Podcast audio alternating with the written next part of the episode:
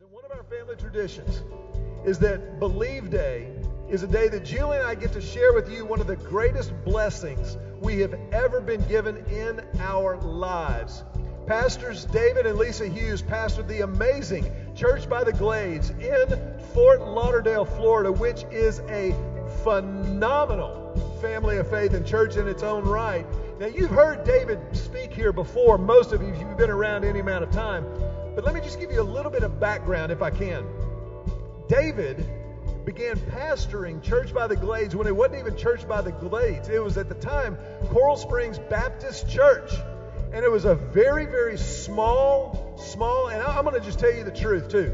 It was a dysfunctional church. Have you ever heard about a dysfunctional church? Well, this was one of them. And David came in there, led by God, and has created, God has created through David and Lisa's pastoring, one of the great churches in our nation. They had about two or three hundred kind of people who loved to go to committee meetings. That was what was driving the church at the time. And David said, You know what? I think maybe Jesus has of something bigger for the church to be. And they have become an amazing force for the kingdom of God and the gospel of Jesus Christ in South Florida, which I don't know if you've ever been there.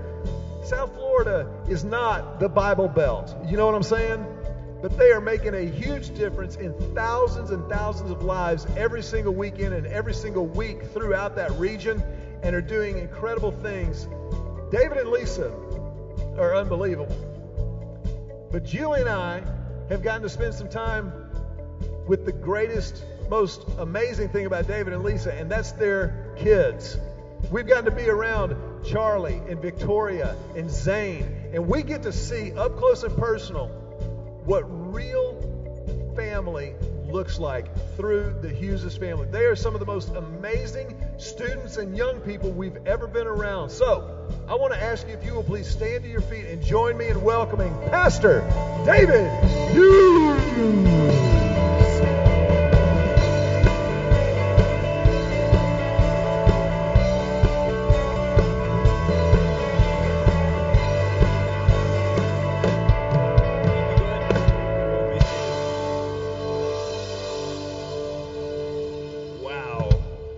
Listen, the honor is so much all mine. I, I love me some Lake Hills. I love I get to come back. This is probably, I think, my fifth time with you. Uh, it's always this weekend. I am the Believe pregame show. That's my role and my function in your life. Glad to be that. Um, and I, I kind of feel like I'm not a guest preacher anymore. We have guest pastors in at our place all the time. I, I, I feel like I've been with you enough that we're, we're friends. I feel like we have a connection, rapport. I, I feel like we're family. Can I be part of your family? Is that okay?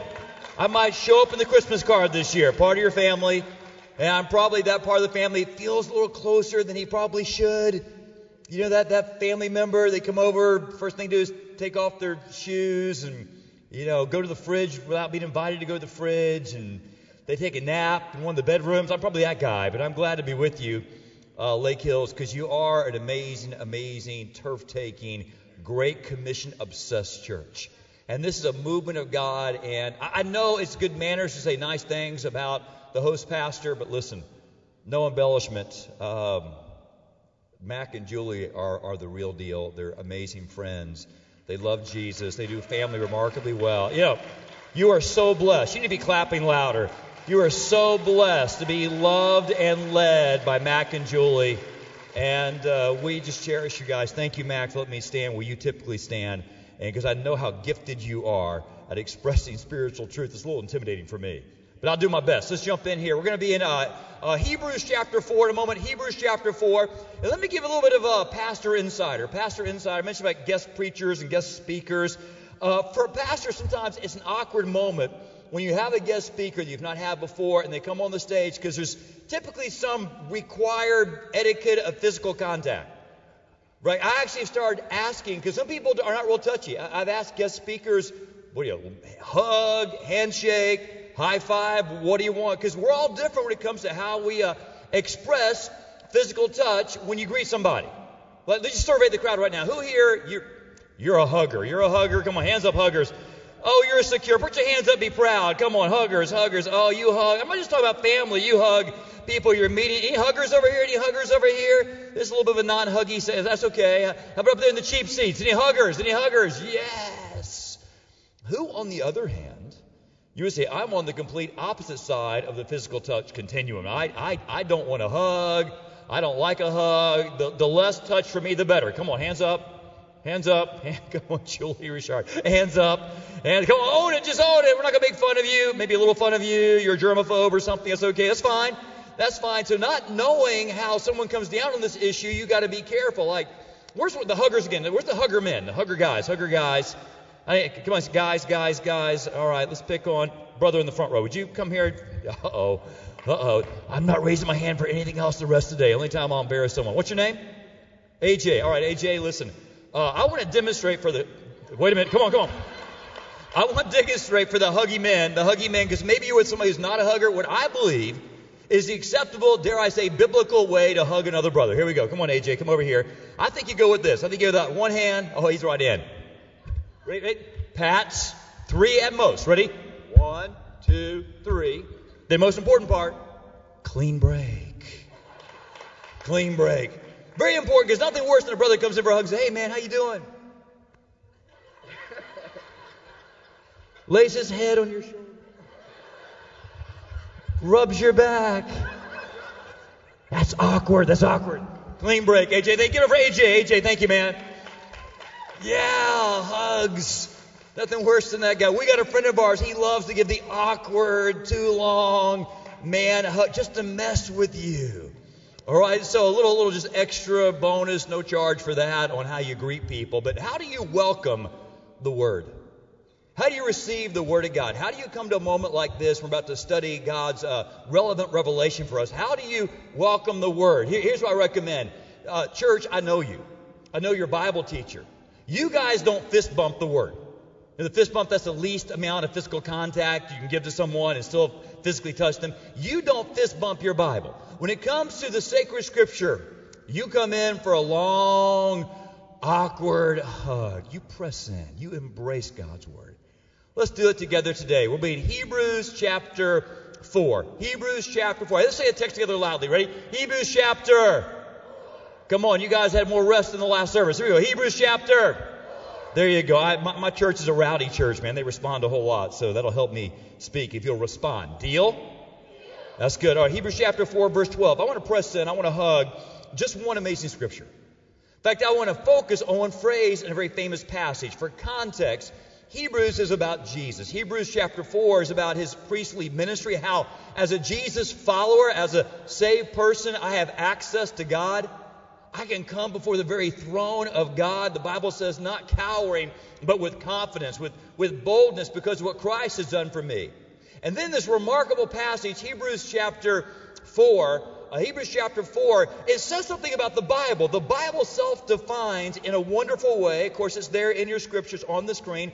Look what the Bible says about itself. It says, For the Word of God is living and active and sharper than any two edged sword the author of Hebrews, Anonymous, says the Bible is like a weapon. It's like a sword. The Apostle Paul in Ephesians 6 echoes the same metaphor. It says the Bible is a spiritual sword. It is the word of truth. The Bible is your, your weapon. You should be a spiritual ninja and good with your sword. Now, when the Bible says it's a sword, I believe it's something called the inspiration of Scripture. I believe every part of your Bible has been God breathed. In fact, I believe your Bible is a perfect book. I believe in the infallibility of Scripture. I'm weird. I believe that uh, every single word in the Bible God put there on purpose. I don't think God ever stutters. I don't think there's any typos in the Bible. I think every word in your Bible God placed there with divine intent. So the Holy Spirit inspired the author of Hebrews to give some qualifiers, descriptive terms about what kind of sword it is. Put the verse back on the screen again. It says quickly, we'll work through this together. It says, For the Word of God is living and active. It's living and active. What does that mean? I think it means this. Ever walk in these doors and at the end of the sermon you're like, How did he know? How did he know? How did Pastor Mac know that exact thing that I'm dealing with? How did that, that pastor know? He spot, uh, spoke on the very issue. I, have they bugged my house? Has he hacked into my email? How did he know? That's God. That's the Word of God being living and active, and God getting all up in your stuff. You pray this prayer when you walk in the door. Say, God, I'm open. I am receptive. I'm pressing in. I'm, I'm hugging. I'm attentive. I, and whatever you show me, God, even before you tell me what it is, my answer is yes. Whatever you call me to give or sacrifice, what commitment you'd have me to make, my answer, take a sharpie, write it on my head. Yes. You pray that prayer, watch church become not just powerful, profound, but very personal.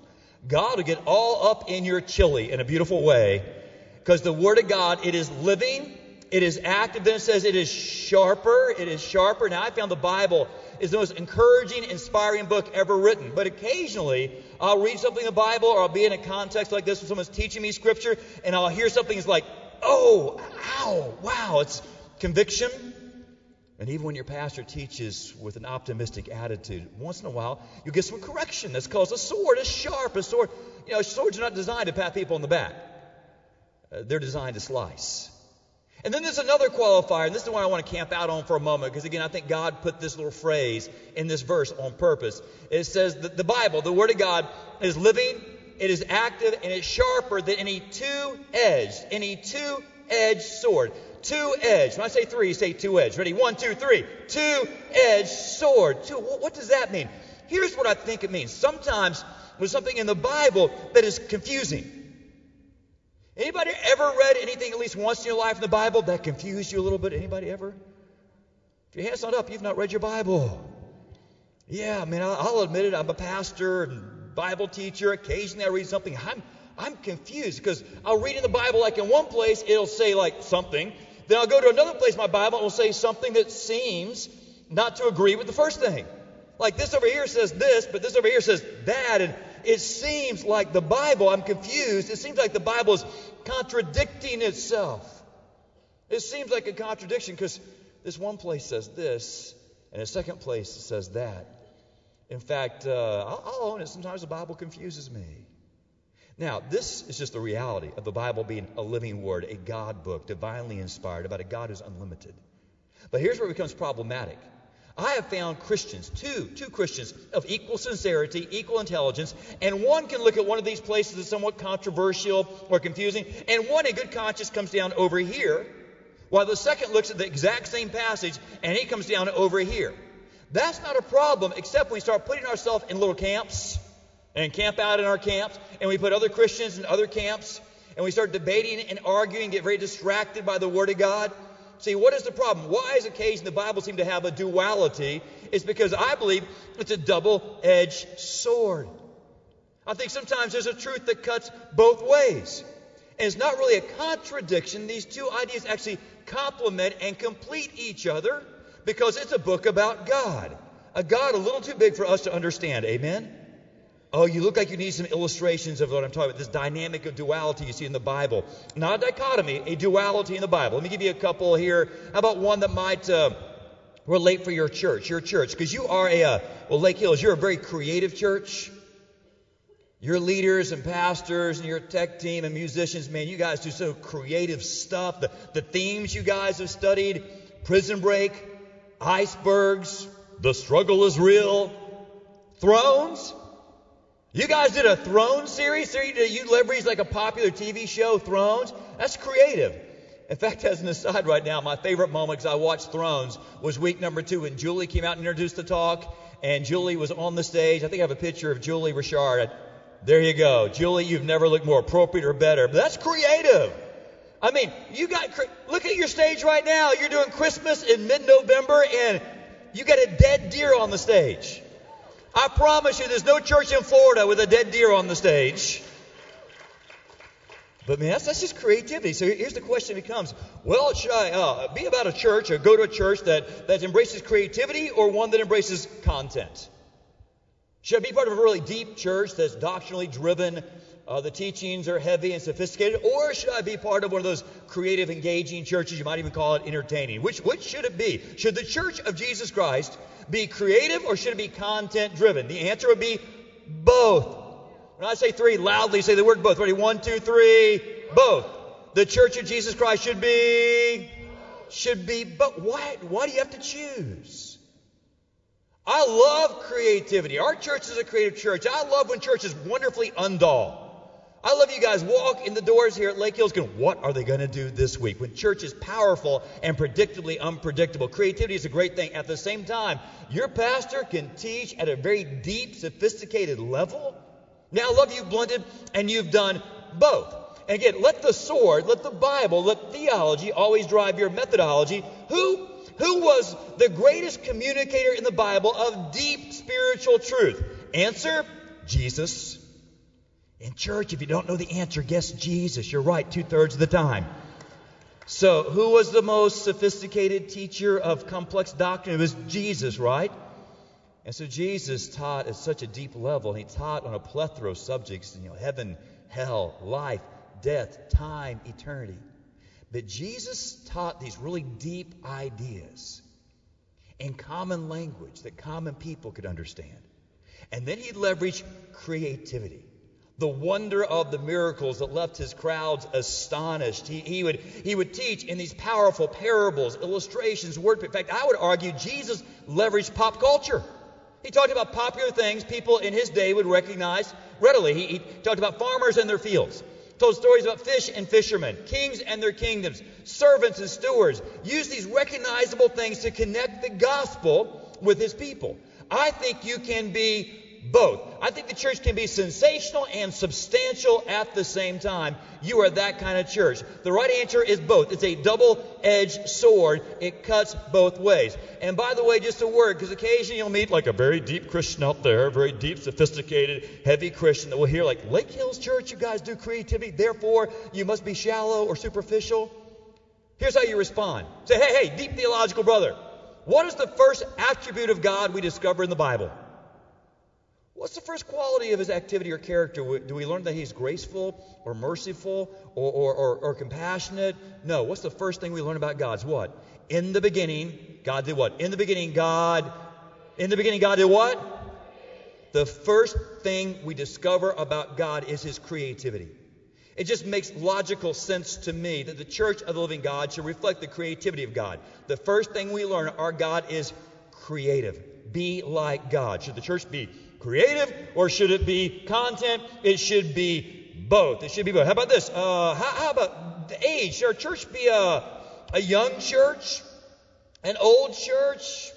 Maybe somewhere in between? You know, uh, this church, Lake Hills, are you guys an old church, a middle aged church, or a, a, a young person church? What are you? You're, you're all the above, right?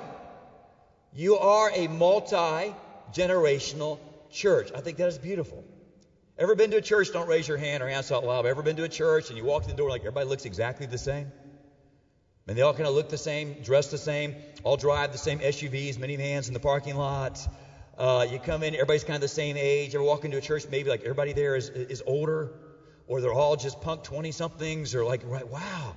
I think the church should be diverse. I love when the church is Our church is really diverse. We're diverse racially and culturally and socioeconomically, but we have the generations. And I love what Pastor Max said. I thought this was amazing. Here's what you guys endeavor to be. Yeah, I know you said this week and last week. He said Lake Hills is a church of all generations. Means whether you're young or far from young, this is your church. If you're old or just not even near old, this is your church. We are a church of all generations committed to reaching the what? Reaching who? Now, wait a minute. Is that a statement of, uh, uh, of preference or something? No, it's a statement of, of, of philosophy. You're multi generational, but you're going to press into the young. Now, guess what? If I go to the Word, if I go to the sword, I think that's actually a very biblical idea. I taught my church last week uh, a very famous narrative, a story uh, from Luke chapter 8. You can read it for homework if you want to. Luke chapter 8, I love this story because number one is a Jesus story. If it's a Jesus story, I'm all in. Then on top of that, it's a miracle story. And I love when God invades someone's life with supernatural power. And there's not one miracle, there's two miracles. Actually, it's one miracle interrupting the next miracle. What it is, a story about a man named Jairus. And Jairus was a synagogue leader, we discover in Luke chapter 8. And, but he runs to Jesus. He falls at Jesus' feet. He asks Jesus for help. And that was very atypical because synagogue leaders didn't typically run to Jesus. They tried to run Jesus out of town. They were adversarial, but this man, he, he comes to Jesus. Why? His kid's sick. I mean, she's really sick. And the Bible gives us a detail. This little girl is 12. She's 12 years old. How old is she? She's She's 12. Important detail. I think every word in God's word is there on purpose. We get this, this detail. Some people say the devil's in the details. No, divinity's in details, all right? That she is 12. That she's 12. So Jesus said, I'll go with you. I'll, I'll go to your house. I'll touch. I'll heal your daughter. See, if you invite Jesus into a relationship, you invite Jesus into your life, your reality, he always says yes. So the Bible says Jesus is making his way through a crowd. Not a cute crowd, says a crushing crowd. There's a whole bunch of people. You make church about Jesus, people show up. You get crowds in the parking lot. Man, crowds in church. Got to build things and make things better, man. Crowds are biblical. Crowds are beautiful. Amen? Means you made church about Jesus. So Jesus is working his way through the crowd. He's going with Jairus. Jairus, not sure of his age. He's a dad, but his daughter, she is 12. Then the Bible says a miracle is about to happen. There is a woman that kind of wants a miracle too. And the Bible gives us a little word. In fact, I'll put a verse on the screen right now, verse 44, Luke chapter 8. And again, there's a detail in this verse I think that is very important on the screen right now. This second woman, we're not sure of her age, probably middle age, maybe a senior adult, we're not sure. It says, She came up. Let's read that, guys. Let's read that again. She came up, thinking behind Jesus and touched the edge of his cloak, and immediately this woman's bleeding. She had an issue of blood, the Bible said. She was hemorrhaging. She had something going on. Her menstrual cycle never cycled off, probably. And uh, she'd be weak and anemic. And the Bible says she spent all her money on doctors, but none provided any remedy, just provided a bunch of doctor bills. And she was physically and financially destitute. But it says she wanted a miracle. She wanted to touch from Jesus, so she came up behind him. Now, that's a detail of direction means Jesus was moving towards the young girl, right? He's moving towards Jairus' house. But this woman, we're not sure her age, middle age, senior adult maybe, she's moving towards Jesus. She comes up behind him. She chases Jesus down. In this crushing crowd, this weak woman, this anemic woman, chases Jesus down. What happens? Everybody gets their miracle. It's a multi generational miracle. The woman is healed and the daughter is raised from the dead. Everyone, the young and the old, everybody gets their touch. Everybody gets their Jesus. Everyone gets their miracle. But notice what Jesus is doing. While the woman gets her miracle, he is moving towards the teenager. He's moving towards the 12 year old. He is pressing in towards the younger generation. So, what I see taking place here in the Bible is this multi generational, but pressing in towards the young. Now, if you're like me and you're a little older than 12, you might go, well, that makes it sound like I'm not the priority in this story. I'm not the. Listen, Jesus values everybody. But I'm far from 12. I'm not 22. I'm not 32. I can go on for a long time. I'm not 42. But I think what the Bible's saying, as someone who's lived longer, I should be a little smarter, a little more experienced.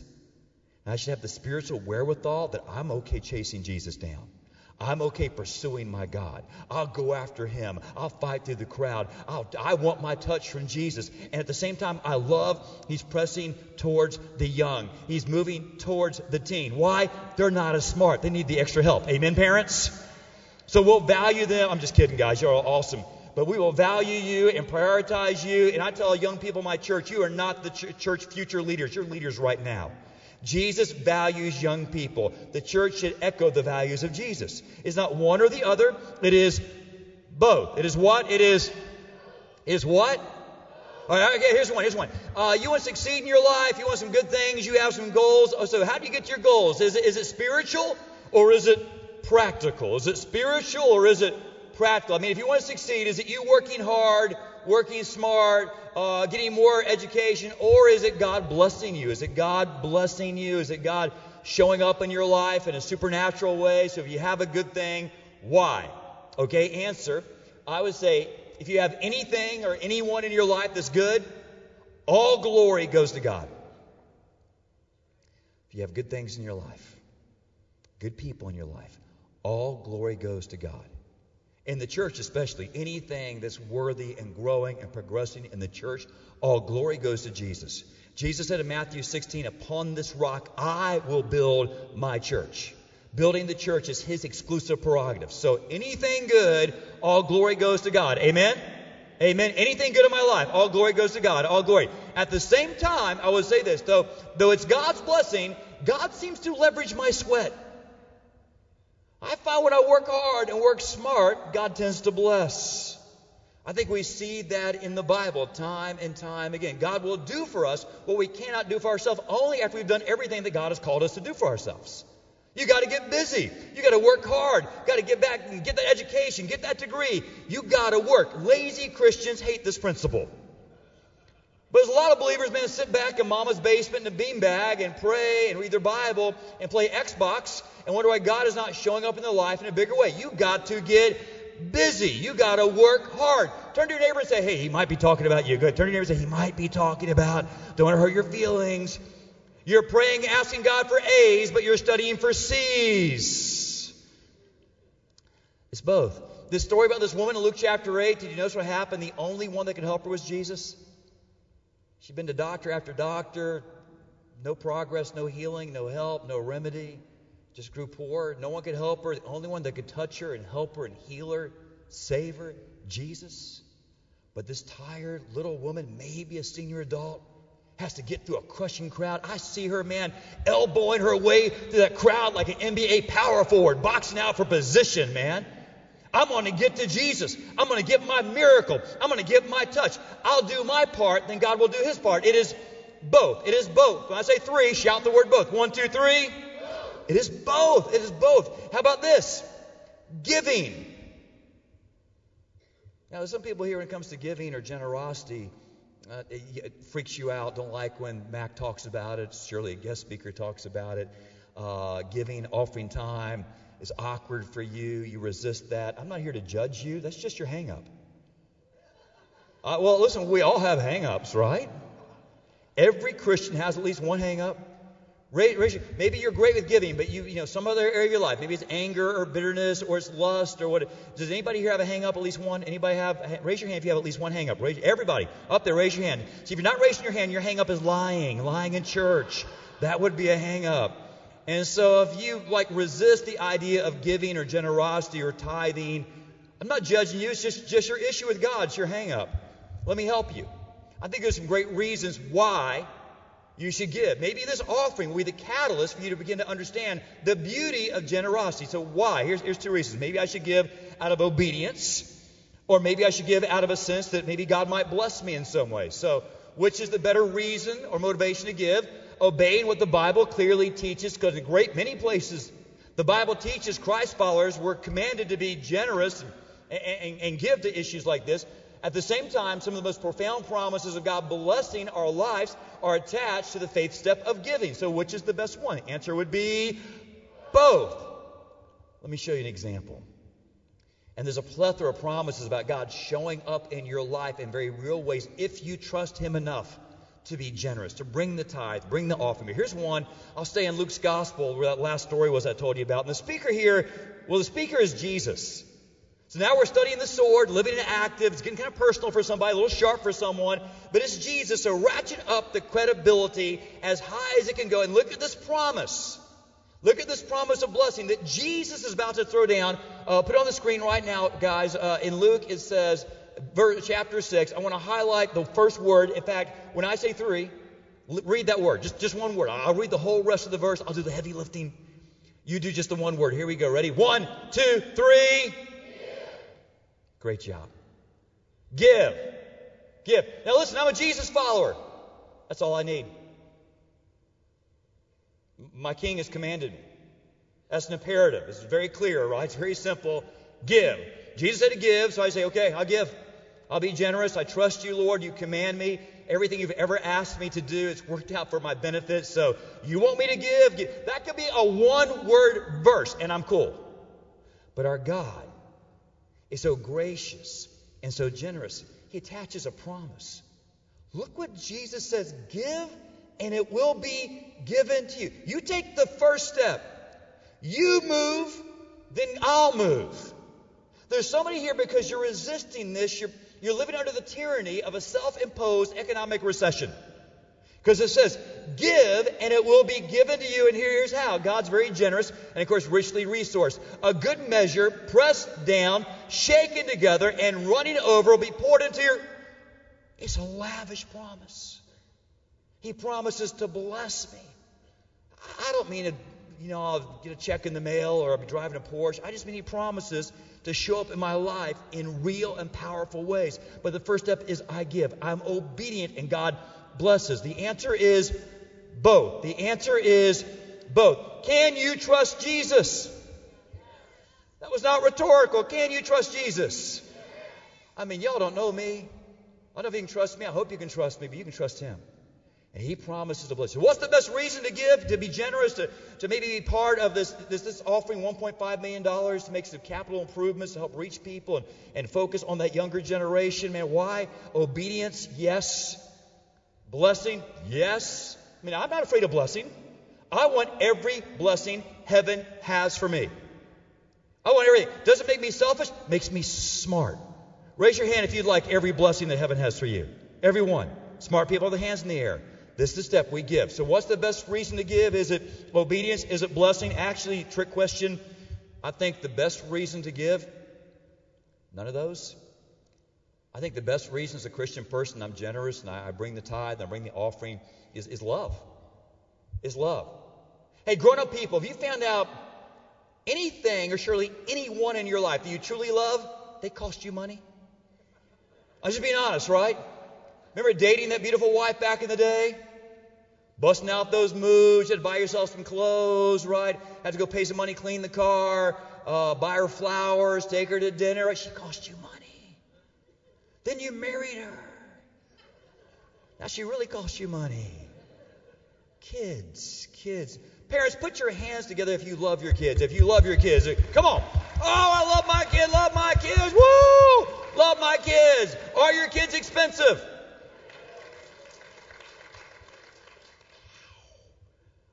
Kids are so expensive. I got two of my kids down here. Man, look, you're expensive. You guys are, I love you. You're cute. You're awesome. But you cause my eye is twitching. You're expensive. Not just, not just kids, things. If you have a hobby, if you have an endeavor you're passionate for, right? I mean, that's you, you find you'll find the money for the things that you care about. Love. There's an economic factor to money to, to love. It just goes together. Pets. Anybody in the house has a pet? Anybody put your hands together? Got a pet? Woo! Come on. Come here. Love your pets. Ah! Let's survey. Anybody like no pets for me? No pets for me. No pets for me. You probably don't hug either, right? No pets for me. That's fine. I'm just kidding. All, all right. All right. Uh, all right. Dog people. If you're a dog person, I, when I say three, I want you to wait. No, too easy. If you're a dog person, I want you to bark. Ready? One, two, three. Only dog people. Put your hands together if you're a cat person. Cat person. Why? Why? I don't understand. Why cats? Just kidding. Just kidding. Anybody here have an exotic pet? Exotic pet. You got like a, a unique pet, unique pet, unique pet. What, what, do you, what do you have, AJ? Oh, lizard, bearded dragon. How about you guys? A cockatoo, man, a parrot. Okay, that segues pretty well. We've had all kinds of stuff. I, I didn't have normal pets as a kid. We have a dog now, but I had iguanas and baby alligators and snakes and turtles and tropical fish, all that weird stuff. But we had a beautiful parrot. We had an eclectus parrot. I have a picture of an eclectus parrot.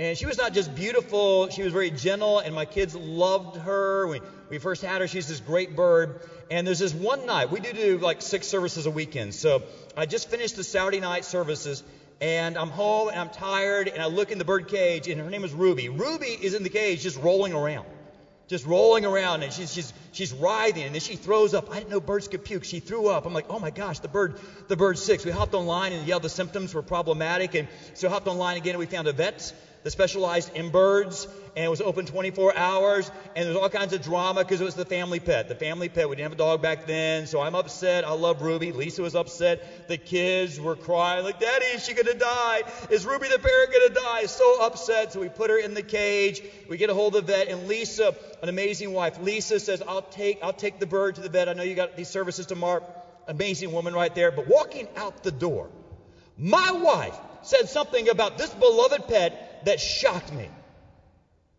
It was appalling, disturbing. The kids are crying. I'm upset. Lisa's taking the bird because she's a good wife, but she whispers quietly, Hey, honey, honey, how much?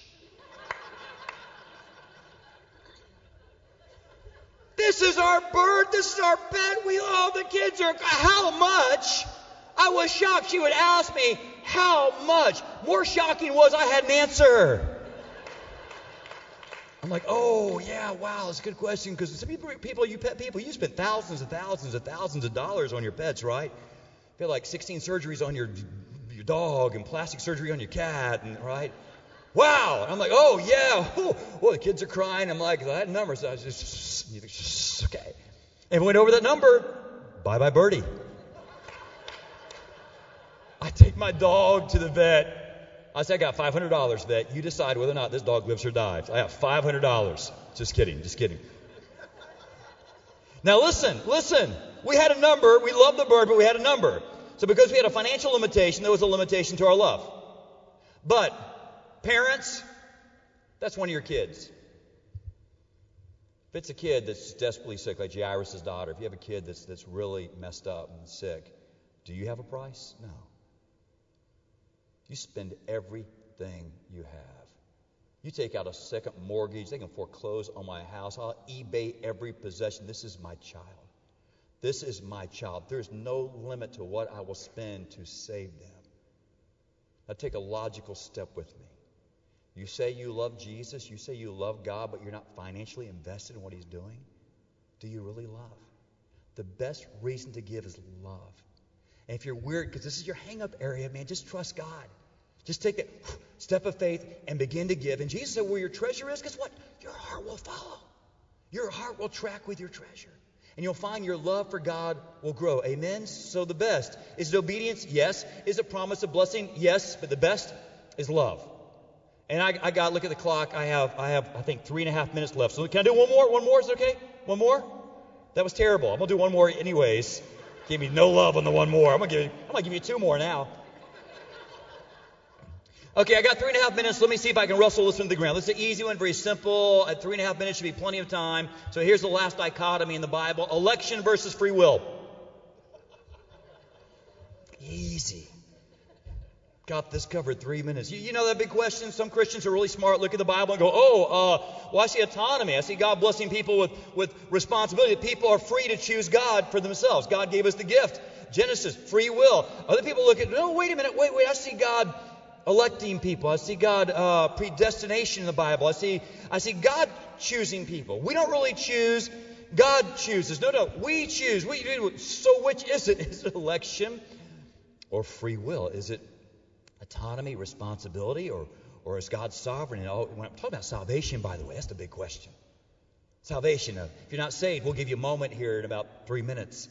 Uh, if you've never given your heart to Christ, you can be saved today. It means you're forgiven and qualified for heaven and accepted into God's royal forever family. It's amazing. But if that happens in your life, the dynamic, the duality is is that you or is that God?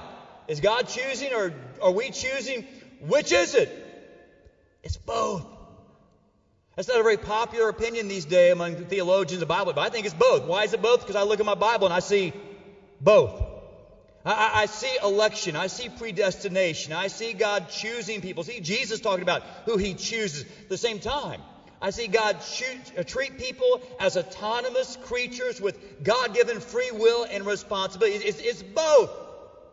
Well, David, how can it be both? It can't be both. There's no way I can reconcile the idea that somehow. Here's the problem it's a double edged sword. It's a double edged sword. It's a book about a God and a God who is unlimited. But David, I can't reconcile how God can be both sovereign and how we can also have free will. I can't put the two. Are you shocked that this unlimited great God who spoke and the cosmos came to existence with merely a word doesn't neatly fit into your tiny theological God box all the time? Are you shocked that the unlimited God does not fit into our finite, limited human intellectual categories? He's too big for that. We serve a very big God. I think it is both. Well, how does it work together when the Bible says something like uh, Matthew 28, last two verses, 19 and 20, Great Commission, when Jesus commands us, go and make disciples of all nations and baptize them in the name of the Father and the Son and the Holy Spirit, teach them to obey everything I've commanded you, and if you do that, lo, or surely I'll be with you always to the end of the age. So when Jesus said that, based on how I view this issue of free will, election, uh, that affects how I do that Great Commission thing, sharing my faith, or if I even bother with it. So, how does it work together? I'm not sure I know, but here's my best guess of how free will, how the Father's choosing works with our choosing. Um, we love creativity too. I'm not above being creative with the series I want to do. Mac, you had a series called Gone Fishing. We love to fish together. In fact, I'm not sure Max really my friend. He just knows I live in South Florida and the fishing's really good. He comes to see me every year. And uh, we did a series with the terrible title Fish, least creative title ever, Fish.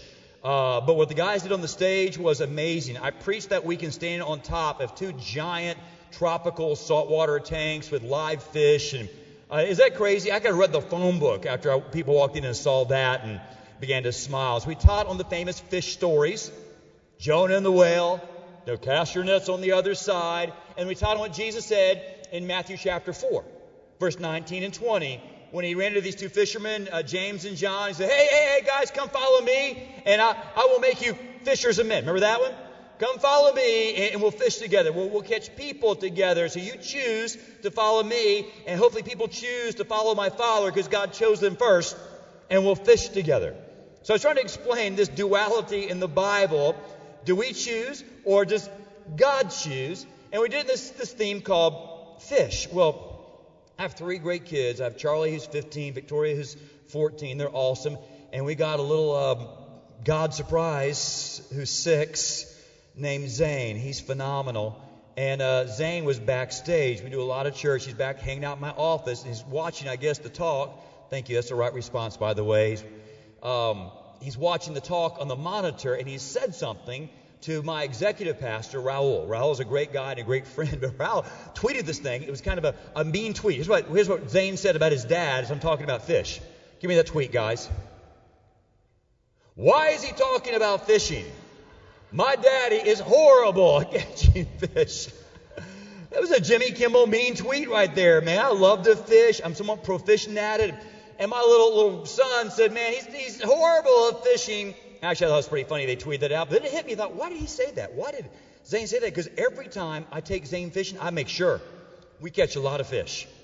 Right, dads? You want your son or your daughter to get into fishing when they're little. It's not about quality, it's all about the quantity. You want that rod to bend over and over again. And so every time I took him fishing, I made sure we caught all small fish, but he just caught lots and lots and lots. We catch 20, 30 little snapper or little brim. Why did he say my dad is horrible fishing? We always catch fish. So the next time I saw him, I said, Hey, bud, I saw what you said to Pastor Raul. Uh, that I was a horrible fisherman. I wonder why you said that because, uh, son, every time we go fishing, we catch a lot of fish. To which he replied without even looking up, said, Dad, oh no, oh no. We don't catch a lot of fish. I catch a lot of fish. You don't catch any fish. I catch all the fish. I'm a really good fisherman. You, you're a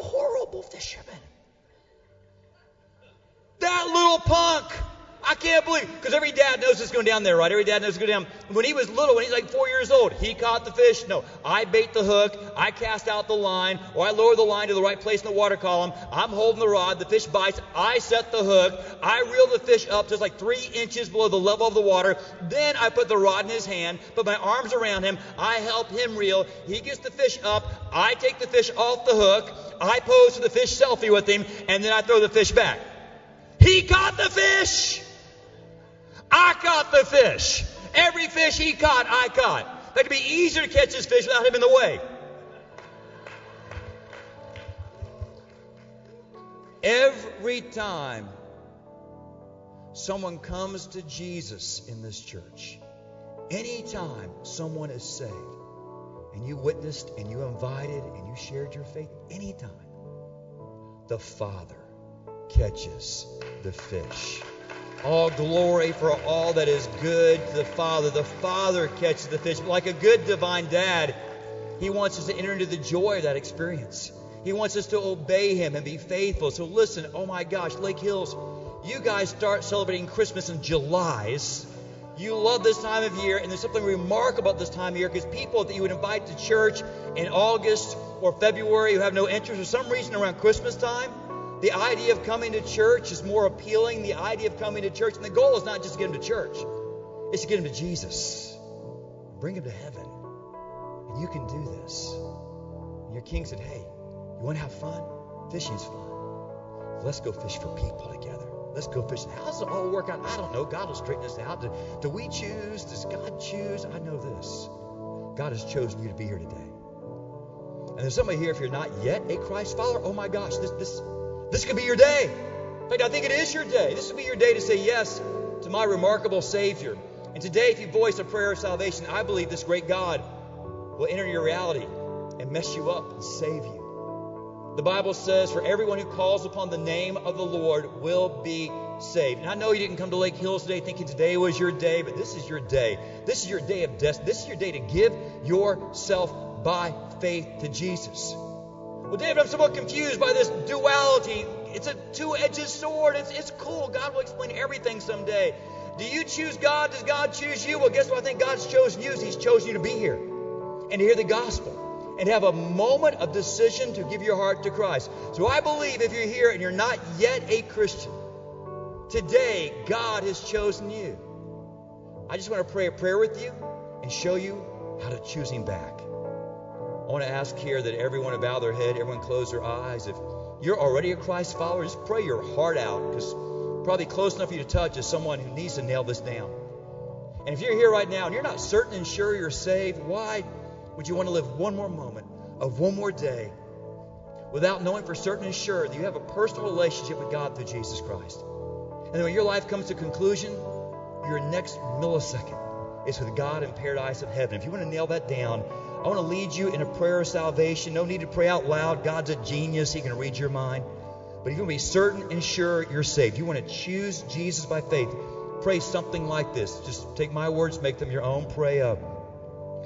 Okay, Jesus. Amen. Amen. I know you're not surprised, God, but I'm surprised. I didn't plan on making my Jesus decision today, but I'm saying yes. I'm saying yes to all of it. I'm saying yes to forgiveness. I'm saying yes to heaven. I'm saying yes to being part of your family. I, I'm saying yes to making you the Lord, the master of my life. I'm saying yes. I'm asking you to save me. I know right now in this moment you are choosing me. So because I pray this prayer in Jesus' name, thank you for my salvation. Amen.